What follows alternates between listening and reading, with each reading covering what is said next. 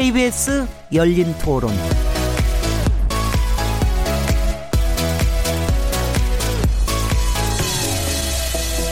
묻는다, 듣는다, 통한다. KBS 열린 토론 진행자 시민 김진혜입니다.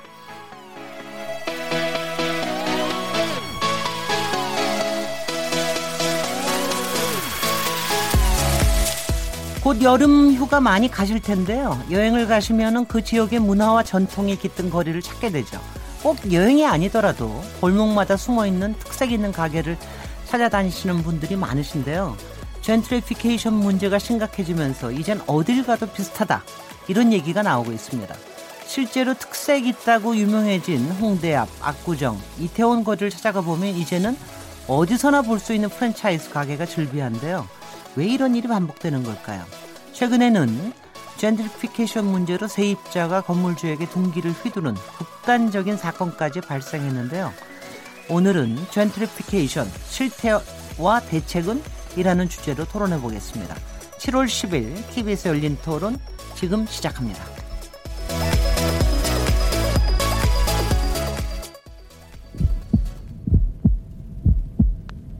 살아 있습니다. 토론이 살아 있습니다. 살아있는 토론, KBS 열린 토론. 토론은 라디오가 진짜입니다. 진짜 토론, KBS 열린 토론.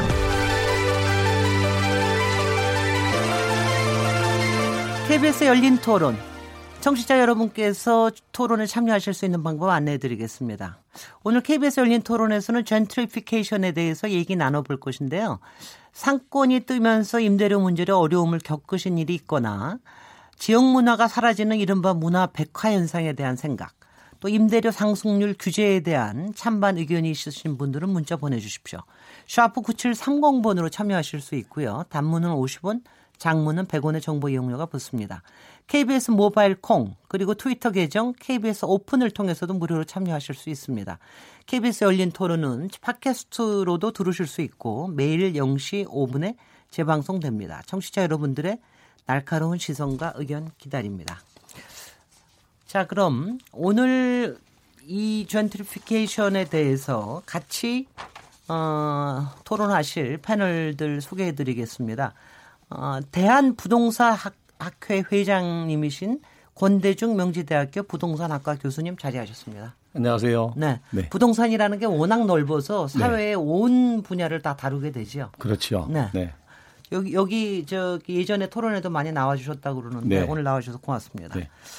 그 이분은요. 여러 분 아마 들으셨을 겁니다. 맘상모라는 준말로 많이 알려져 있는데 어 원래 이름은 마음 편히 장사하고 싶은 상인들의 모임입니다. 여기에 전 대표님이셨는데 두 달 전까지 대표님이셨다고 그럽니다. 김남균 대표님 나오셨습니다. 예. 안녕하세요. 두 달은 네. 아니고요. 몇 년 전에 아, 몇 년 전이십니까? 네, 네. 네. 네. 어, 근데 김남균 대표님 아주 이력이 독특합니다. 일러스트레이터로 역할을 하시고 전시 마을 축제 기획자로 활동하시기도 하고요. 여러 차례 젠트리피케이션 문제 때문에 쫓겨나고 이러면서 골목 사장 생존법이라는 책을 내시기도 했다고요. 네네. 그 책을 잘 팔렸습니까? 예, 그 비교적 그래도 괜찮게 팔렸던. 그래도 그그 그 책은 잘 팔렸지만은 또 거기서 또 쫓겨나신 분들도 여전히 많게, 많으시겠죠. 그렇죠. 이제 계속 쫓겨나고 있고 제가 이 문제에 관심을 갖게 된 게 것이 주변 네. 사람들이 자꾸 없어져서 네. 관심을 갖게 된 거죠. 네. 대표님은 김남규 대표님은 얼마 얼마 동안 대표님을 하셨어요? 그러면은 이 맘상모가 어, 생긴 맘상모 초대 초기에 대표를 했었고요. 네. 그 다음에는 이제 뭐 학술국장이라든지 네, 네. 학술적인 거에 많이 치중을 했습니다. 어, 굉장히 학구적인 분이시군요. 예. 또 한 분 패널 모셨습니다. 최강석 부동산 전문 변호사님 모셨습니다. 네, 안녕하세요. 저, 부, 저기 잠깐 소개 좀 해주세요. 청취자들은 잘 모를 수도 있으니까 부동산 전문 변호사면 어떤 일들을 하시는 겁니까? 어, 뭐 부동산이 뭐 쟁점이 된 여러 가지 사건들을 많이 하는데요. 뭐 우리나라 그 어, 자산에서 차지하는 부동산 비중이 굉장히 크기 때문에 여러 가지 뭐 어, 경매, 분양, 뭐 각종 부동산 네. 관련된 네. 분쟁들이 굉장히 많이 있습니다. 재건축, 재개발 관련도 있고요. 예, 그렇습니다. 네. 그리고 이런 이런 것처럼 상가 임대료 분쟁 같은 것도 있, 을 네, 테고 네. 뭐 상속 증여까지도 하십니까? 아, 그것까지는 아직. 그것까지는 안 하시고요. 예. 네. 오늘 저 세 분 나오셔서 고맙고요. 사실은 제가 이 토론 패널 모시면서 부동산에 관련된 전문가 두 분인데 왜 도시 쪽에 있는 사람이 한 사람은 있어야 되지 않느냐 하고 제가 저 작가팀한테 조금 투덜댔는데 사실은 제가 도시 전문가입니다. 네. 제가 제가 그리고 저도 이 분야에서 도시 분야에서 일을 하면서 사실은 뭐 항상 생각이 이 주택 쪽에는 이제 주택 임대차 보호 법이 우리가 제대로 안 돼 있잖아요. 그러니까 그렇죠. 주택 문제 때문에 항상 심각하고 또 한편에서는 이 상가 임대차 문제 이 부분이 사실은 굉장히 심각해서 저도 굉장히 오래전부터 관심을 가져왔고요. 그리고 이제 앞에서는 사실 뭐 좋은 얘기들을 이렇게 써서 제가 서둔 말에 어 젠틀피케이션이 있으면 어, 자꾸 이제 똑같은 가게들이 생겨서 자꾸 저기 없어지고 특색 있는 가게가 없어지고 뭐 운운한다라고 그러지만 사실은 더 심각하게 생각을 하는 건 사실 이겁니다. 어, 지금 당장 저 쫓겨나시는 그 가게 주인들은 너무너무 힘드시겠지만 이렇게 해가지고 자꾸 임대료가 올라가고 올라가고 이러면은요. 결국은 임대 들어올 사람이 없어져 동네가 전체적으로 다시 망해버립니다. 이게 제가 이제 그런 거를 특히 외국이나 이런 데서 많이 보고 그랬기 때문에 빨리 좀 이제 진작 이런 부분에 대해서 저 공공의 대책이 필요하다고 생각을 하는데요. 이제 이제 본격적인 토론을 나눠보도록 하겠습니다. 요, 저, 어, 일단 젠트리피케이션이라는 용어에 대해서 이게 굉장히 요새는 자주 쓰여서 잘 아시겠지만 사실은 이 말이 이렇게 나쁜 말은 아닙니다. 원래부터 쓰인 말은 이제 한 1980년 된 것 같은데 원래 낙후된 지역에 새로운 사람들이 들어오면서 지역을 활성화시키고 사는 주민들도 늘어나고 하는 굉장히 좋은 말이었는데 우리는 어떻게 된지 어, 젠트리피케이션 하면은 이제 상가에 저기 임대료를 막 올리고 그래가지고 원래 상위들이 쫓겨나가고 나가고 이런 현상을 좀 가르치는 거로 돼버려서 굉장히 부정적인 말이 된 것 같습니다. 그런데 이, 이 젠트리피케이션이 우리나라에서 어떻게 이렇게 대중적으로 많이 됐는지 일단 권대중 교수님께서 좀 말씀해 주실까요? 우선은 그 1960년대, 70년대 이제 도시화가 진전되면서 어, 도시의 인구 집중 하나 또는 뭐 이렇게 그 산업화에 따라서 어, 발생되는 문제점들이 바로 주택 문제나 교육 환경 문제였는데요. 그 당시에 이제 이런 걸 해결하기 위해서 100년 대계를 보고 진 게 아니고 어, 임시적으로 뭐 한 2, 3년 정도 살 수 있는 집들을 짓다 보니까 지금 이제 한 2, 30년, 3, 40년 지난 이후에 이게 노후불량해졌죠. 네. 이런 지역을 새로운 환경으로 만들어주는 사업이 우리가 도시재생 사업입니다. 네. 근데 우리나라의 도시재생 사업은 지금까지 정비사업 중심으로 했거든요. 재개발 재건축 사업 중심으로. 어, 그러다 보니까 이제 새로운 환경으로 바꿔주는 환경 개선 사업을 하다 보니까 어, 뭐 자본적 지출도 있겠지만은 어, 그 지역에서 어, 장사하고 살던 사람들의 그 어, 삶의 터가 이제 바뀌어버린 거죠. 어, 소위 말하는 젠트리피케이션이라고 하는 것은 이 그 둥지 내몰림이라는 뜻이거든요. 이 젠트리라는 말이 영국에서 귀족으로서의 주인이 있었지만은 아, 가문의 휘장을 사용할 수 있는 그 허용받은 중간 계층을 말하거든요. 좋은 네. 뜻입니다. 네. 말씀하신 대로. 근데 이런, 이런 사람들이 이제 임대료가 올라가서 도시 외곽으로 밀려나는 현상. 그래서 우리나라에서의 젠트리피케이션은 좀 부정적인 의미로 지금 사용하고 있습니다. 네. 그렇죠. 그리고 사실은 이제 외국에서는 젠트리피케이션 할 때 주거가 바뀌는 것도 많이 얘기를 하는데 우리는 주로 이제 상가에서 쫓겨나가는 쪽으로 많이 얘기를 하시는데 오히려 저기 초, 저 최강석 변호사님 요새 그 젠트리피케이션 때문에 문제가 된 사례들이 굉장히 많죠. 예, 주변 상권이 아무래도 그 개발되게 되면 네. 아, 기존의 세입자들이 아, 그 오른 월세를 맞춰주지를 못합니다. 네. 아, 그렇게 되면 당연히 건물주로서는 내보내고 싶어 하고 맞는 업종을 또 이렇게 선택을 하고 싶어 하거든요. 네. 당연히 이제 어, 분쟁이 발생할 수밖에 없는 그런 구조죠. 근데 왜 이렇게 최근에 이게 많아진 겁니까? 이런 음. 현상이 많아진 겁니까? 어, 어찌 보면 이게 최근 일만은 아니고요. 네. 예전부터 있어 왔는데 그렇긴 하겠죠. 예. 네. 그런데 그런 그 지금 이제 어, 사회적으로 좀 문제가 되고 알려지고 또 경각심이 이렇게 북돋아지는 이런 어, 부분들이 요즘 들어서 많이 소개되고 있는 어, 그런 것일 뿐이라고 봅니다. 그런데 이제 이게 좀 얘기가 많이 된 게 한 2, 3년인 것 같아요. 그리고 현상에 대해서 걱정하고 그러기 시작한 지가 한 5, 6년 됐는데 그만큼 이제 이게 좀 부익부 빈익빈이 심해져서 그런가요? 아니면은 요새는 프랜차이즈들이 많아서 임대료 많이 내고도 들어가겠다는 데가 많아서 그러는 건가요? 왜 그럴까요? 이거는 김남균 대표님께서 아마 잘 파악을 하고 계실 것 같은데. 제가 제가 일단 미리 말씀드리면 네. 김남규 대표님도 10여 차례 쫓겨나셨다고 그럽니다. 예. 처음엔 뭐 쫓겨난지도 몰랐죠. 네. 나중에 보니까 쫓겨난 거예요. 아 임대를 조금 올린다 이렇게만 제가 생각했는데. 이제 계속 계속 올리면은 버틸 수 없으니까 나가고 나가고 한, 했던 거죠. 네네. 네. 그 젠트리피케이션이라든지 이 현상은 예전부터 아주 예전부터 그러니까 이를테면 일제 감정기 때부터 사실이 있었던 것 같아요. 보면은 근데 이제 최근에 알려지기 시작한 것은 외람 때 좀 맘상모가 만들어져서 으흠. 그때부터 이제 알려지기 시작을 한 거고요. 맘상모가 만들어졌을 때 저희는 사실 이제 모임 정도로 생각을 했는데 답답한 분들이 억울한 분들이 많이 전화를 왔어요. 전화가 와가지고 시작을 하게 된 거고요. 어, 그렇게 이제 그 절박한 분들이 많이 목소리를 내다 보니까 이 그 젠트리피케이션이라고 알려져 있는 불평등한 제도 에 대한 그 이거를 좀 바꿔야 된다. 개선의 목소리가 많아진 거고요. 어, 그 대기업이 골목 그 어, 상권에 진출하면서 마찬가지 임대료 핑퐁 게임이 일어나기 시작을 하죠. 그러니까는 대기업이 올려버리면 앞에 영희 엄마가 배가 아프기 시작을 하고 또 올리고 그러면 옆집에 뭐 철수 엄마가 또 배 아프고 또 올리고 그래서 이제 그 골목에서의 경제하고는 전혀 상관없이 임대인끼리의 게임으로 이제 양상이 나타나기 시작을 하죠. 네. 그게 그러고 이제 신규 건물주가 들어오기 시작을 하면은 그때부터는 그 골목하고는 아무 상관이 없거든요. 으흠. 화폐 가치만 있게 되니까 그때부터는 이제 투기 세력이 이제 화학 작용을 일으키면서 매우 임대료가 많이 그 급증하게 되는 네. 그런 사태가 벌어지는 것이죠. 네. 젠트리피케이션의 진행 과정을 보면 이렇답니다. 임대료가 저렴하고 교통이 좋은 곳에 분위기 좋은 문화공간, 카페나 식당이나 가게들이 생긴다. 사람들이 몰려든다. 이른바 hot place가 되고 장사가 잘 된다. 이러자 땅값, 보증금, 임대료가 천정부지로 치솟는다.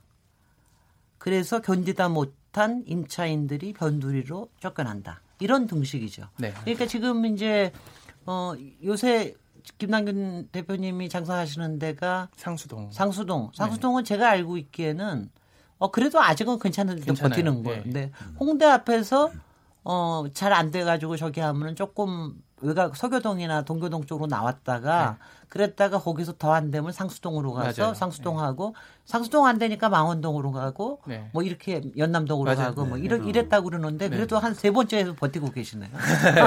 저희 골목에 그 상인들이 똘똘 뭉쳐 있어요. 근데 왜 그러냐면 이미 여러 차례 똑같은 경험을 한 거예요. 네. 예, 똘똘 뭉쳐져서 저희는 좀 안전한 상태예요.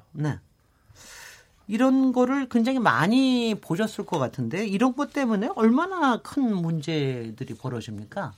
최강석 변호사님 가장 최근에 사실 여러 가지 사실은 제가 기억한 게 리쌍 건물 그거 기억나고 네. 최근에 그 서천의 공중족발 문제 네. 기억나고 그러는데요. 네, 네. 네, 어떤 사건들이 그렇게 크게 생깁니까? 음, 그 아무래도 이게 지금 권리금 문제하고도 사실 많이 관련이 돼 있는데요. 네. 이 권리금이 어, 법이 만들어진 게 불과 지금 한 3년밖에 안 됐습니다. 네. 어, 권리금이 우리 어 7조 가량, 어 17조 가량 이렇게 아주 큰 시장이 있다고 하는데 그 권리금을 보호해야 된다라고 하는 그 법이 만들어진 게 불과 3년밖에 안 되거든요. 으흠. 그러다 보니까 어그 그동안에 계속 그 권리금 없이 그냥 쫓겨나는 어, 그런 부분이 어 관행화되다시피 했고 네. 저도 사실 변호사로서도 그게 의뢰 당연한 것으로 생각을 했었거든요. 네. 법이 없다 보니까 네. 저희들이 이제 그 어찌 보면 그 현행법을 준수하는 음흠. 법률가로서는 음흠. 안타깝지만 음흠. 그냥 권리금은 보호 못 받는 것 하고 당연히 세입자를 내보내고 또 나와야 되고 하는 것을 당연하게 생각을 했는데 그게 이제 지금 그 권리금 법이 만들어지고 나서는 그게 어찌 어찌 어찌 보면 남의 권리를 이제 좀 침해할 수 있는 어, 그러니까 세입자들이 굉장히 그동안 많이 피해를 봐왔던 겁니다. 네. 화면이. 네.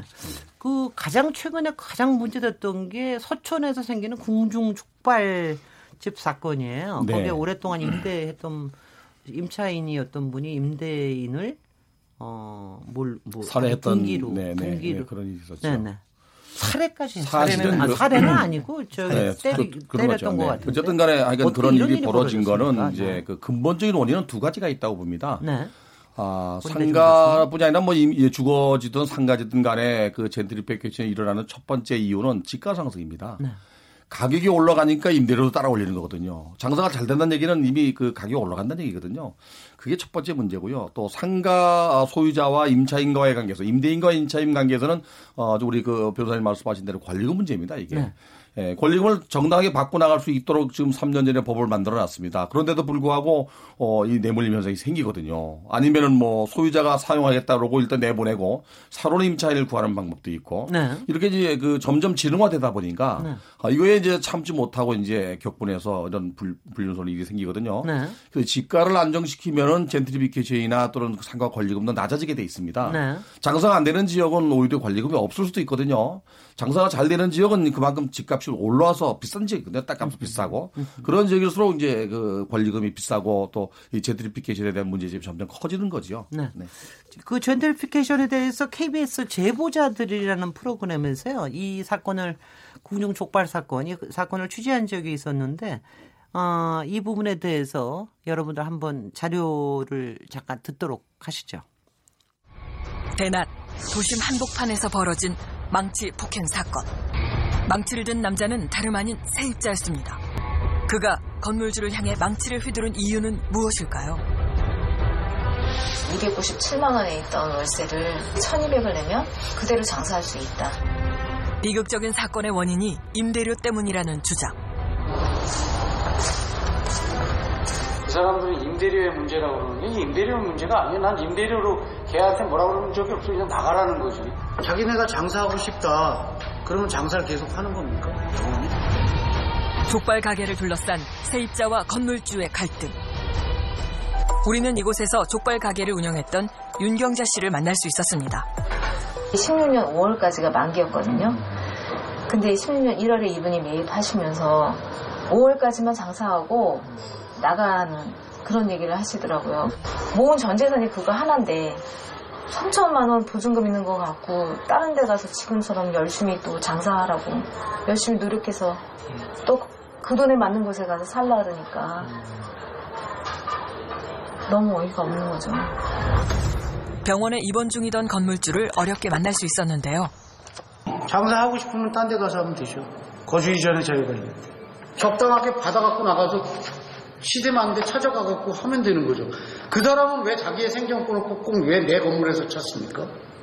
언론에서 아니 300 하던 것을 1200 하는 게 정당한 거냐 이렇게 물어보는 언론이 있는데 아니 남이 붙인 가격을 정당하냐 안 정당하냐를 왜 물어보냐고 족발집에서 족발 가격 붙이고 임대업자가 임대 가격을 붙여서 내가 너무 높게 붙이면 제가 망하는 거 아니에요 중요한 점은 뭐냐면 나가라는데 안 나가는 게 중요한 거죠 계약이 끝났어요 그럼 계약을 안 지키는 놈이 나쁜 겁니까 계약을 지키는 놈이 나쁜 겁니까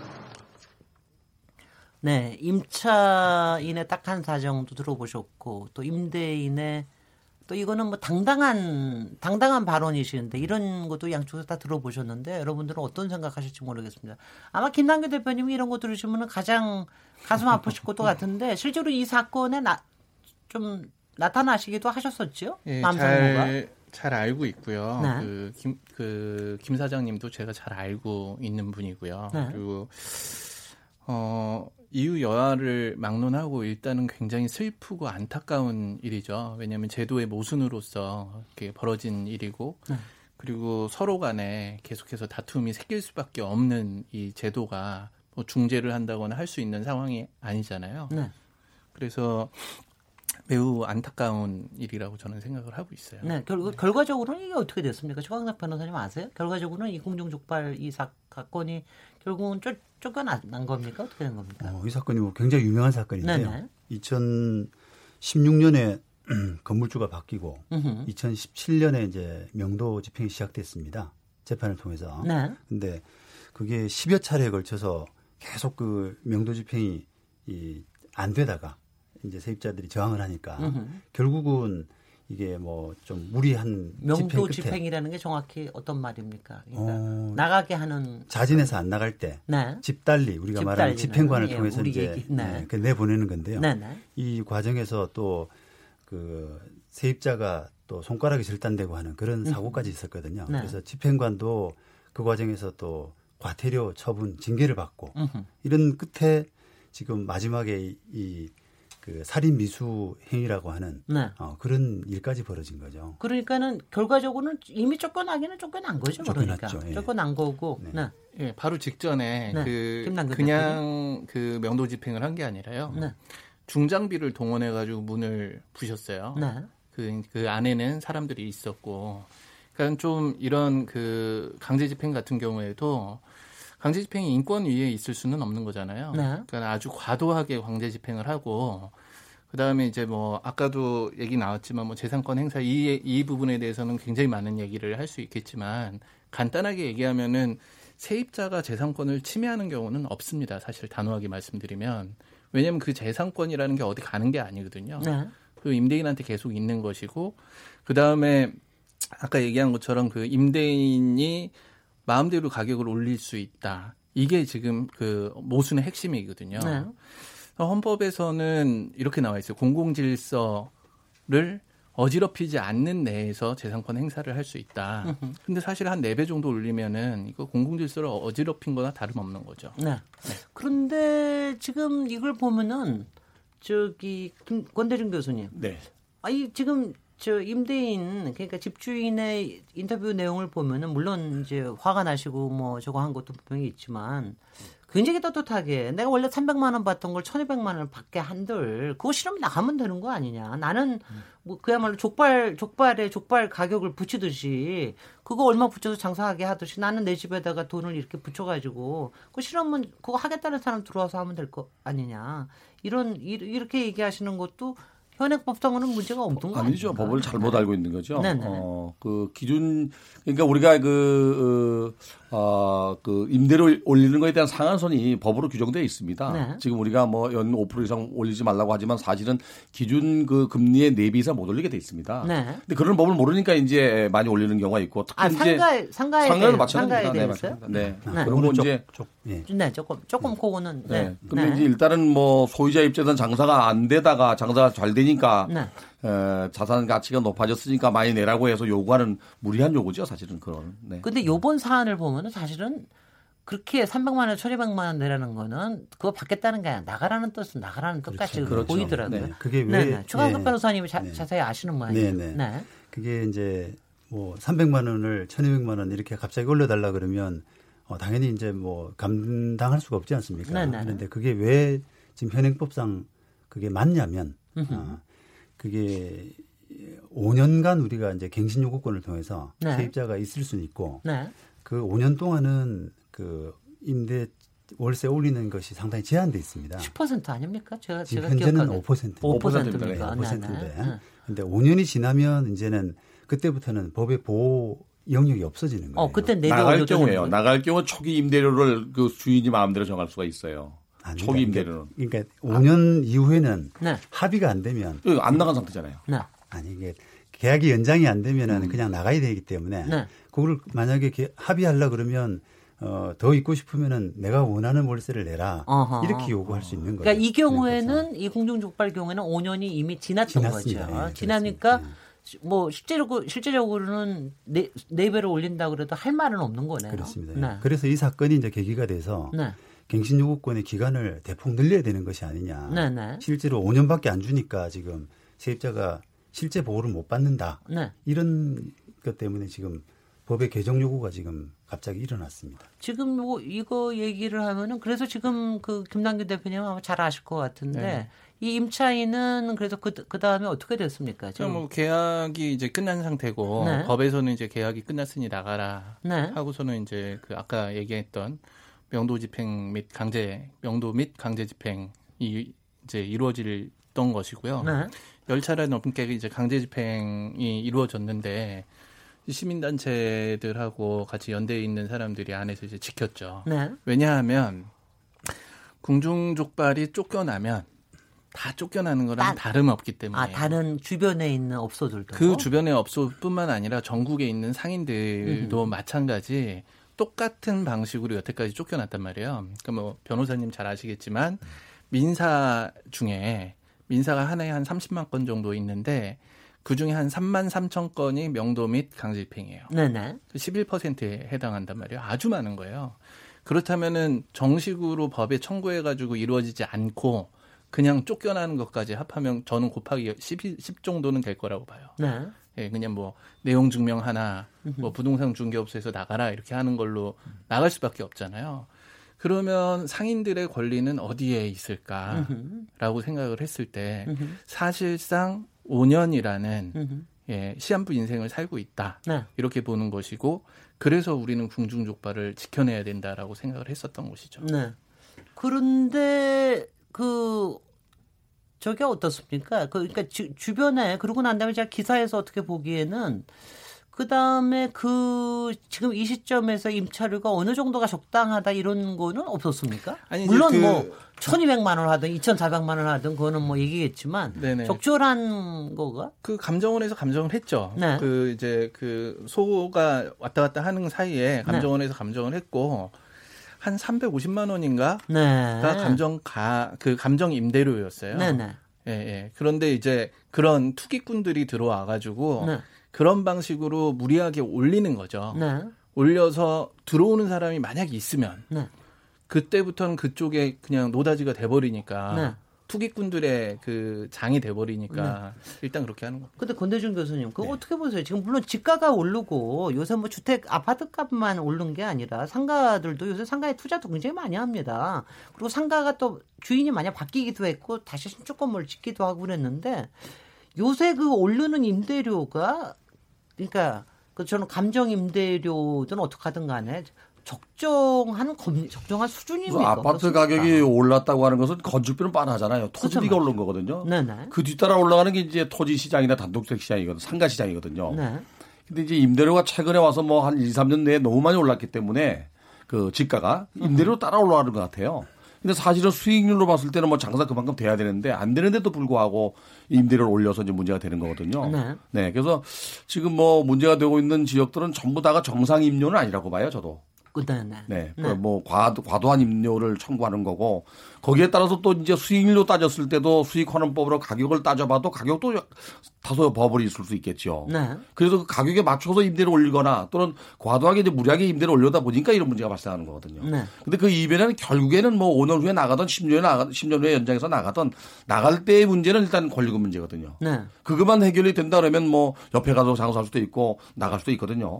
그런 문제가 가장 큰 것 같아요. 근데 좀 저기 저도 권리금이라는 게 5년보다도 한 10년쯤 하고 나면 10년쯤 하고 나면은 권리금 문제가 더 이상 문제가 되지는 않지 않습니까? 되게 권리금이라는 게 거기에 그 말하자면 장사가 잘 되게끔 하는 그런 가치를 만든 겁니까? 아니면 시설 투자를 한 개념으로 그게 이제? 권리금의 종류가 이제 세 네. 가지가 있는데요. 하나는 네. 위치에 따르는 자리 권리금이 있고 그렇죠. 또 하나 이제 지금 말씀하신 대로 시설비가 들어가는 시설 권리금이 있고 네. 그다음에 영업 권리금이라는 게 있습니다. 그렇습니다. 그래서 우리가 이제 토지 보상을 하거나 건물 보상할 때 네. 도시계획 시설을 할 때 주는 것이 바로 영업권 보상이거든요. 네. 그러니까 내가 거기서 5년 10년 오래도록 그 장사함으로써 다른 사람들이 거기에 어떤 가격에 있다는 걸 이미 인지하는 거에 대한 가치예요. 네. 그다음에 이제 장사하기 위해서 만들어놨던 어 그 자본적 지출 또는 뭐 리모델링하는 비용들이 우리가 시설 권리금이고 네. 위치가 좋은 장사 잘 되잖아요. 이거 세 가지가 우리 권리금이라고 하는데 사실은 저 첫 번째 말씀드린 자리 권리금은 토지에 이미 가격은 확실했다고 봐야 돼요. 토지 가격이 그만큼 비싸거든요. 나머지 두 개는 어 임차인한테 권리가 주어질 수 있어요. 네. 이게 이제 오래됐다고 해서 뭐 올- 높으냐 나쁘냐 그거보다 장사가 잘 되느냐 안 되느냐에 따라 차이가 나요. 음흠. 이른바 자리값. 네. 그런데 이제 가끔 보면은요, 그게 그 강남 같은 경우에도 그 요- 요새 가로수길 강남에 제일 유명한 데가 가로수길이었는데 가로수길도 장사가 굉장히 잘 되고 그러니까 거기에 프랜차이즈나 아니면 뭐 큰 옷집 브랜드 있는 옷집 이런 거 들어왔는데 요새 장사 안 돼 가지고 거기가 또 많이 나가고 텅텅 비고 그런다고 그러더라고요. 압구정도 예전에는 뭐 대단하지 않았습니까? 요새는 빈대가 뭐 엄청나게 많다고 그러는데 바로 그게 이제 도시 젠트리피케이션 때문에 도시가 오히려 더 쇠락을 할 수도 있, 다는 그런 과정 아닐까요? 어떻게 보세요? 정강석 변호사님. 네, 뭐 아무래도 뭐 그런 부분이 당연히 경제적으로 있겠죠. 네. 이게 어, 적정하게 그러니까 세입자가 어떤 견뎌낼 수 있을 만한 감내할 만한 정도의 수준이 돼야 네. 상권도 살고 네. 또 건물주도 살고 이런 공생관계가 되는데 네. 아무래도 어, 투기 세력이 개입하고 감당할 수 없는 그런 월세를 요구하게 되면은 어, 상권이 아무래도 어, 가라앉을 수밖에 없습니다. 네. 맘상모에서는 굉장히 여러 종류의 그런 거를 좀 이렇게 뭐 스타디도 하시고 그랬죠. 네, 어떻게 그 보고 계십니까? 특히 문화백화 가로수- 네. 현상 네네. 이런 용어를 제가 문화 만들어냈거든요. 백화라는 게 말른다는 거죠. 예, 말라서 그. 네. 사막화 이렇게 없어져 네, 네. 버린다는 거죠. 근데 왜 그러냐면 홍대 같은 경우가 바로 신촌의 젠트리피케이션으로 생겨난 잘 아시겠지만 그렇습니다. 홍대 쪽의 문화죠. 그리고 홍대 쪽의 문화가 굉장히 고유한 문화예요, 사실은. 그런데 그 예술가들의 행위, 그다음에 예술적인 상상력 이런 것이 좋아서 그 주변 사람들이 모여들었었던 거죠. 그리고 거기에서 되게 특별한 상권들도 만들어진 거잖아요. 네네. 이게 그 젠트리피케이션으로 그렇죠. 뭐. 클럽 문화도 네. 그렇고 또 네. 미술하는 사람과 연극하는 사람과 그 예술하는 사람들이 다 같이 놀고 네. 이게 그 젠트리피케이션으로 뭐 둥지 내몰림 현상이 만약에 없었다면 그리고 좀 더 그 시기가 좀더좀 늦춰졌다면 훨씬 더 괜찮은 문화가 세계적인 문화가 더 잘 만들어졌을 수도 있었을 거예요. 지금도 뭐 잘 되고는 있는데 지금보다 더 의미가 있었을 것 같아요. 근데 그런 문화들이 곳곳에 있어야 되는 거죠. 그러니까 네. 홍대만 있는 것이 아니라 신촌은 신촌다운, 건대는 건대다운, 또 어디 또 그 지방의 어떤 소도시는 소도시다운 것이 있어야 되는데 임대료 경쟁으로 그들이 쫓겨나고 우리 뭐 예술하는 사람들 이렇게 돈 만드는 능력은 좀 없단 말이에요. 근데 그 사람들이 쫓겨나니까 마치 혼이 빠진 것처럼 이제 프랜차이즈 들어오고 평범해지니까 그 특이한 것들을 찾던 사람들은 더 이상 가지 않게 되는 거죠. 네. 그리고 임대료만 막 뛰다가 그들끼리 경, 경쟁이거든요. 네. 장사하는 사람이랑 아무 상관없어요. 네. 그들끼리 경쟁. 그들끼리 경쟁하다가 이제 프랜차이즈들 중에서도 유명한 프랜차이즈도 아 여기 이제 매력 없어 하고서 문 닫으면 연속 연쇄적으로 다 닫고 네. 그 다음에는 뭐 잘 아시기 때문에 지만은 경매로 빠져나오기 시작을 하는 거죠. 네. 지금 그게 신촌이고 압구정동. 신촌도 지- 이미 그러고 있습니까? 신촌이 이제 뭐 그 구에서 많이 노력을 하고 있지만 잘 힘, 힘들고요. 네. 그다음에 압구정동 같은 경우에도 지금 뭐 임대료 같은 경우에는 어 낮추지는 않고 네. 다른 방식으로 뭐 몇 달 봐준다든지 이제 다른 다른 방식으로 하는데 왜냐하면 매매가에 영향을 줄까봐. 네. 하지만 1층도 공실이 굉장히 지금 많이 글쎄요. 있어요. 압구정동이라 하면 그 로데오 거리라고 네, 얘기하시는 네. 거기 얘기하시는 네, 네, 거죠. 네. 거기가 원조인데. 네, 사실은. 뿐만 아니라 목동의 로데오월이 네, 뭐 어디 이제 과거에 이제 정책으로 로데오월이 만들었던 문정동이라든지 여러 군데 있잖아요. 네. 다 1층은 이제 왜 왜 그러냐면 문화가 없으니까 네. 벌어지는 일이죠. 아, 가서 볼 거 없고 뭐 그러면은 그러면은 안 가게 되죠. 갈 필요가 없죠. 네. 예. 좋은데 얼마나 많은데 거기 네. 가겠어요. 예. 참 그러니까 가령 서촌의 경우에는 사실은 그래요. 저기 원래 인사동이나 이런 데 있던 데가 네. 이게 안 되니까 또 북촌으로 갔다가 그렇죠. 거기서 북촌도 간또 거기서 또 문제가 되니까 다시 서촌으로 가가지고 겨우겨우 해놨더니 시장이었던 데를 네. 이렇게 세운 거예요. 글쎄 말이죠. 예. 어, 그 그럼- 누가 이렇게 세웠냐면 상인들이 이렇게 세운 거고 가장 중요한 거는 사실은 고객들인 거거든요. 네네. 고객이 반응을 해서 근데 그 고객들이 반응을 한 그 고객 행복 추구권인데 네. 고객 행복 추구권을 임대인이 앗아가고 있는 거예요. 네. 네, 그게 저는 핵심이라고 생각해요. 이게 악순환인 것 같은데. 그렇죠. 가장 큰 보면. 문제가 이제 그 임대료가 올라가면 또그 원부자재 값이 올라가듯이 음식값이나 다른 게 전부. 또 올라가서 사람들이 안 당연하죠. 가게 돼요. 네. 이게 어, 순환 사이클처럼 이제 상권이 죽어버리는 문제가 네. 발생하거든요. 네. 지금 말씀하신 서촌 같은 제가 잘 가는 지역입니다. 네. 근데 그런 지역도 점점 가다 보면은 다른 데서 음식값의 한 1.5배 정도로 높아져 있어요. 이미 벌써. 사람이 많이 찾아오고 상권이 살아난다고 하면 이미 이제 임대료가 올라가고 또 임대료 올라가게 되면 음식값도 오르고 뭐다 올려야 되는 문제가 나오니까 결국에는 아, 성장하다 말고 또 변화, 변해버리는 그런 분위기로 바뀌는 거죠. 네. 그래서 이제 이런 문제를 얘기를 하다 보면 제가 이제 마지막으로 하나만 제가 우리 자꾸 다음으로 가라 그러는데 제가 하나만 얘기하면은 제가 사는 동네가 아 이거는 뭐 제가 시- 실제로 뭐 얘기를 해도 괜찮다고 생각한다. 노년동이에요. 그러니까 노년동은 그 이면 상가가 굉장히 유명한 데 아니니까 직장인들이 많이 가고. 그가 제일 유명한 게 사실 백종원의 거리였어요. 솔직히 백종원이 한 시- 거의 20년, 25년 전에 거기서 어, 뭐, 가게 만들면서 거기 뒤가 굉장히 유명해지고 그랬는데, 작년에가 갑자기 다 빠져나갔습니다. 한 열, 열, 거의 스물 몇 개가 다 빠져나가서 딴 동네로 갔다고 그러는데, 그거 제가 굉장히 슬퍼하고 있는데 너무 싸게 먹을 수 있던 게 다 없어져가지고, 근데 그 이유가 임대료 때문이라고 네. 그러더라고요. 그래서 제가, 야, 백종원 가게가 도저히 못- 못 견디고 나갈 정도면 이건 심각하긴 심각하구나. 제가 아까 말씀드린 대로 이제 부동산 가격이 올라가면 거기에 따른 수익률을 맞춰야 되니까 임대료가 올라가는 거고 임대료가 따라 올라가면 또 역시 이제 어, 물건 값이 올라가거나 해서 그 가격이 또 술람화되고 공실로 발생하는 거거든요. 네네. 그러니까 어 소유자 입장에서 볼 때는 많은 돈을 주고 부동산을 샀으면 적어도 어느 정도 수익률이 나와야 되거든요. 그러다 보니까 무리한 그 월세를 요구하게 되고 글쎄요. 요구가 요구한 임대료가 올라가게 되면 결국에 또 거기에 있는 임차인 상가는 또 상가인은 또 임시급을 올리거나 다른 걸 또 올려야 되는 문제가 생기거든요. 네. 이게 악순환 되는 거죠. 여기서 제가 특정 셰프를 제가 저기 뭐 홍보할 이유는 없지만 하여튼 백종원 셰프가 우리 골목에서 나간 다음에 텔레비에서는 골목 상권 일으키려고 그렇게 열심히 노력하시더만 우리 골목에서 나가고 난 다음에 그 다음에 새로 생긴 가게들은 하, 값도 천 원 올랐고요. 맛은 훨씬 없어졌고요. 그러니까 또 안 가게 되고요. 그러니까 이게 그러니까 이게 또 악순환에 가고 있는 중입니다. 그래서 이런 이제 이런 문제가 굉장히 좀 심각하다고 생각이 되고요. 이런 것들이 아마 뭐 서울 곳곳뿐이 아니라 지방 도시에서 많이 일어난다고 생각이 되는데 바로 이게 그래서 이제 이제 상가 임대차라고 하는 게 이게 단순하게 어느 상가 하나를 보호하는 것뿐만이 아니라 사실 도시 살리고 어 굉장히 중요한 공공 정책 중에 하나가 되어야 되겠다 이런 생각으로 넘어가야 될 것 같습니다. 그래서 상가 임대차 보호법에 대해서 어 다시 좀 더 토론을 하도록 하고요. 여기서 잠깐 쉬어가도록 하겠습니다. 지금 여러분께서는 KBS 열린 토론 시민 김진애와 함께 하고 계십니다.